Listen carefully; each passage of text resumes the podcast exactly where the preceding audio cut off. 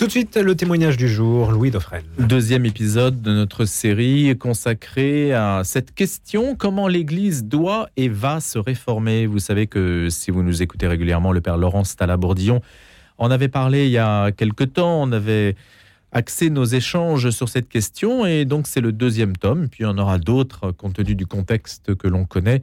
On se pose donc cette question, comment l'Église doit et va se réformer ? Il s'agit de faire partager des initiatives, des idées pouvant amener une institution comme celle-ci à s'améliorer, à mieux remplir sa mission. Il y a bien sûr l'esprit, le côté évidemment spirituel, etc. Mais ce n'est pas directement en fait ce dont il est question aujourd'hui. Ce n'est pas l'esprit tellement auquel on se réfère, ça c'est un autre volet. Il y a surtout des questions relevant de la simple organisation, pourrions-nous dire. Alors Arnaud Blandin a dirigé des entreprises, il a mené à bien leur transformation et en particulier celle d'un groupe mutualiste engageant près de 100 000 collaborateurs. Donc c'est une expérience du management, comme on dit, ou de la direction d'entreprise qui peut peut-être nous être utile. En tout cas, lui en a fait un objet d'étude et il va aujourd'hui nous faire partager le fruit de ses réflexions. Bonjour Arnaud Blandin. Bonjour Louis. Merci d'avoir accepté cette invitation. Alors d'abord, quelle a été l'idée qui vous est venue et de penser que votre expérience pouvait servir à une institution comme l'Église, qui n'est pas une institution à vocation lucrative.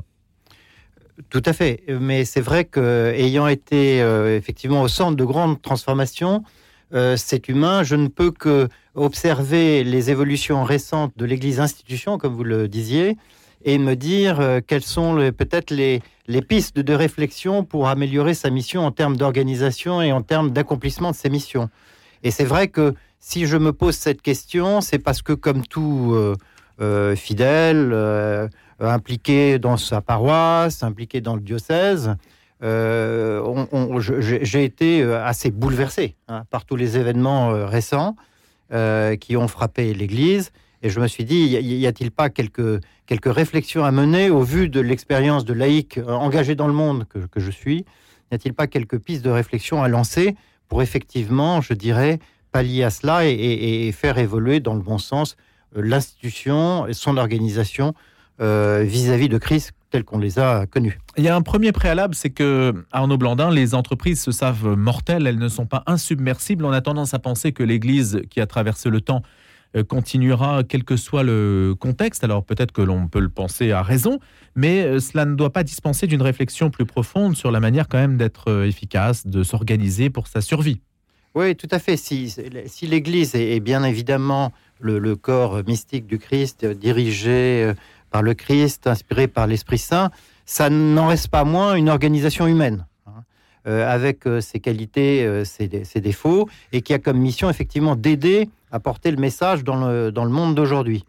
Et je crois que les laïcs, les fidèles laïcs, comme d'ailleurs Jean-Paul II le soulignait dans une de ses exhortations apostoliques, ne sont pas exonérés de porter une parole, une réflexion là-dessus. Et d'ailleurs, la démarche synodale en cours et va dans ce sens. Et d'ailleurs, pour le diocèse de Paris, je crois, a produit un document d'excellente qualité. Donc, la démarche est en cours. Donc, c'est notre responsabilité, je crois, en tant que fidèle laïque, de réfléchir à cela. Et c'est vrai qu'au vu de l'expérience qui est la mienne, d'une institution, alors c'est amusant parce que les institutions mutualistes, en fait, elles ont été créées il y a à peu près 2 siècles, et elles ont été créées sur le modèle de l'Église, en fait.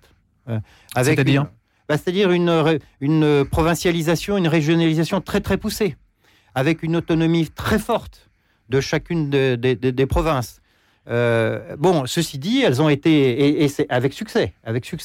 Ceci dit, elles ont été confrontées, et l'une d'entre elles en particulier, par l'évolution du monde d'aujourd'hui, qui fait que, vous le disiez vous-même, elles se savent mortelles et que si elles ne bougeaient pas, si elles ne s'adaptaient pas au monde tel qu'il évoluait, vis-à-vis de leur service, vis-à-vis de l'espèce de leur clientèle, eh bien, elles pouvaient effectivement rester sur le chemin, mourir, comme vous le dites. Vous pensez qu'elles ont trop régionalisé ? Alors, je pense... Alors, effectivement, certaines d'entre elles se sont posé la question de leur évolution et se sont dit, ne faut-il pas quand même, on a des problèmes de moyens, on a des problèmes de ressources humaines, ne faut-il pas quand même rapprocher des entités très dispersées pour faciliter, je dirais, la mutualisation, le partage des bonnes pratiques, comme on dit dans l'entreprise, et donc devenir des entités régionales plus puissantes mais gouverné par, alors pour une entreprise mutualiste on dit un organe central, hein, mais gouverné par un organe central qui soit, je dirais, puissant et pousse quelque part à ces évolutions. Est-ce que c'est possible ça dans l'Église ? Alors, effectivement, moi, si je fais la comparaison, je suis quand même assez frappé du fait qu'à un nombre de prêtres fortement décroissant depuis des dizaines d'années, hein, on a un nombre d'évêchés, enfin, me semble-t-il, on a un nombre d'évêchés et d'évêques à peu près constant. Or, effectivement, on peut se poser la question, au vu des enjeux de l'institution que nous avons aujourd'hui, n'y a-t-il pas intérêt à réfléchir à un rapprochement ? Ce qui aurait, à mon avis... Rapprochement, ça veut dire moins d'évêques. C'est-à-dire, effectivement, des diocèses plus importants, et donc des diocèses ayant plus de moyens... ce qui facilite... vous avez chiffré, Arnaud Blandin, le nombre de diocèses que vous souhaiteriez ? Ah non, honnêtement, j'ai observé... Il y a une centaine d'évêques en France. Il y a une centaine d'évêques. Alors, si vous voulez me faire la comparaison, l'institution mutualiste à laquelle je pense est passée d'une centaine d'entités régionales à une vingtaine, grosso modo. Hein. Vous pensez qu'il faudrait faire la même chose ? Écoutez, je pense surtout que c'est une piste de réflexion. Et que ça, c'est quelque chose qui devrait être mis sur la table et puis envisager et réfléchir les avantages et les inconvénients. Parce que, si vous voulez, quand on pose cette question-là, alors moi, je reviens à mon exemple d'institution mutualiste, tout de suite, on m'a dit « Ah oui, mais attendez, vous allez perdre en proximité. Vous allez perdre en proximité, il ne faut surtout pas faire ça. » Bon, et je vous passe les pressions politiques locales qui voient d'un mauvais œil ce genre de choses. La vérité, c'est que quand vous rapprochez des entités comme cela, vous leur donnez plus de moyens, vous leur facilitez effectivement les ressources humaines.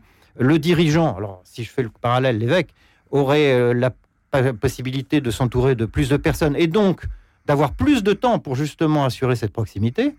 Inversement, les prêtres, alors si je reviens effectivement à l'institution Église, les prêtres, aurait une base plus diversifiée, régionale, ce qui faciliterait éventuellement leur d'aller d'un endroit à l'autre, une richesse d'échanges.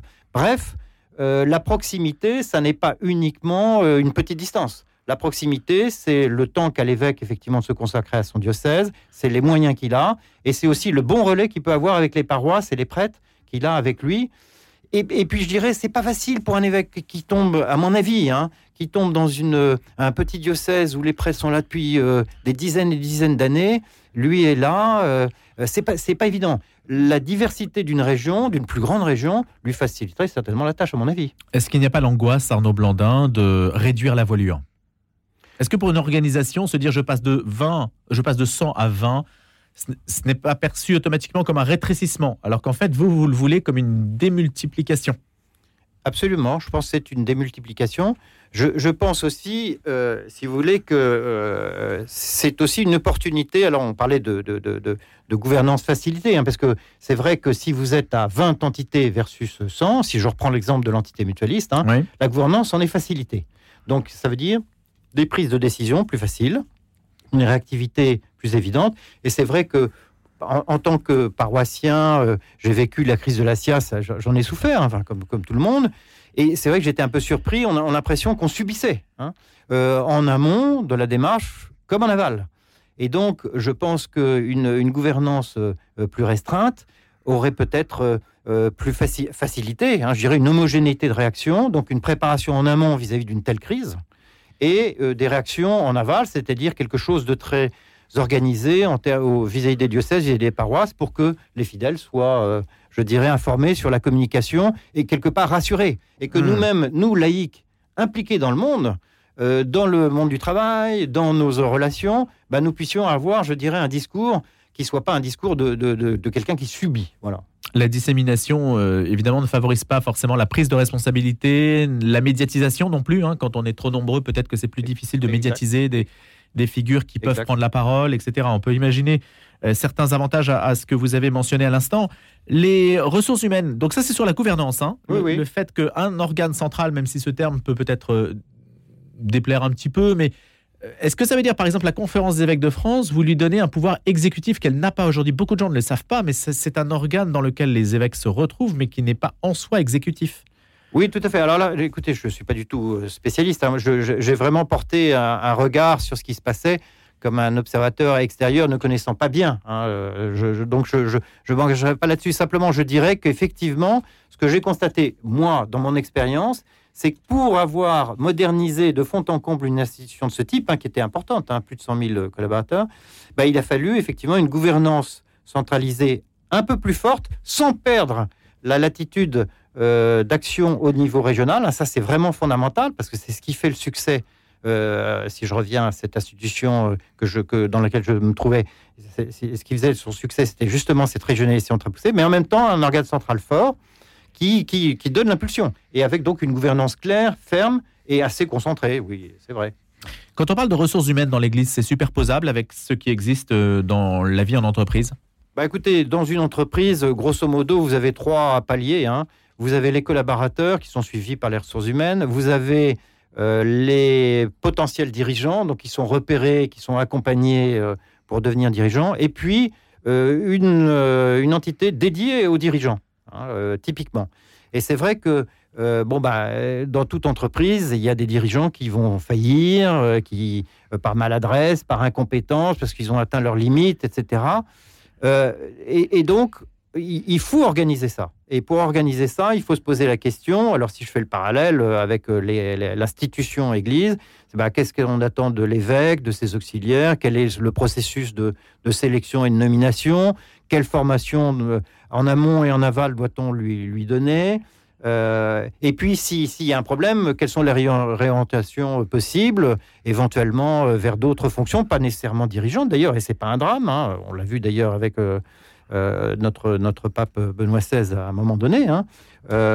Donc voilà, c'est ça qu'il faut organiser pour qu'effectivement on ait, je dirais, une certaine fluidité sur la fonction de dirigeant, qui est aussi facilitée par le nombre récent.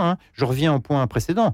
Si vous avez 20 dirigeants à déterminer, c'est quand même plus facile que la centaine. Et puis voilà. Évidemment, ça concerne l'Église diocésaine, ça ne concerne pas les congrégations qui obéissent et qui ont leur propre structure. Parce que quand on parle de comment l'Église doit et va se réformer, ce qui est l'intitulé de notre discussion aujourd'hui, Arnaud Blandin, on parle bien de l'Église diocésaine, c'est-à-dire de l'architecture, en fait, de la proximité telle qu'elle a été établie, grosso modo, au XIXe siècle. Oui, alors tout à fait. Simplement, en tant que paroissien, moi j'ai toujours été, je partage votre point, bien sûr, mais en tant que paroissien sur le terrain, si je puis dire, et puis dans le monde, c'est vrai que quelquefois on peut être surpris de la transversalité un peu faible qui existe entre une paroisse donnée, par exemple à Paris, et des institutions religieuses qui peuvent se trouver dans la même zone, si vous voulez. Et que moi, en tant que fidèle laïque, c'est vrai que quelquefois, je me dis, tiens, ça vaudrait le coup de faciliter un petit peu la transversalité avec les institutions qui s'y trouvent, et d'ailleurs, de manière générale, entre les paroisses.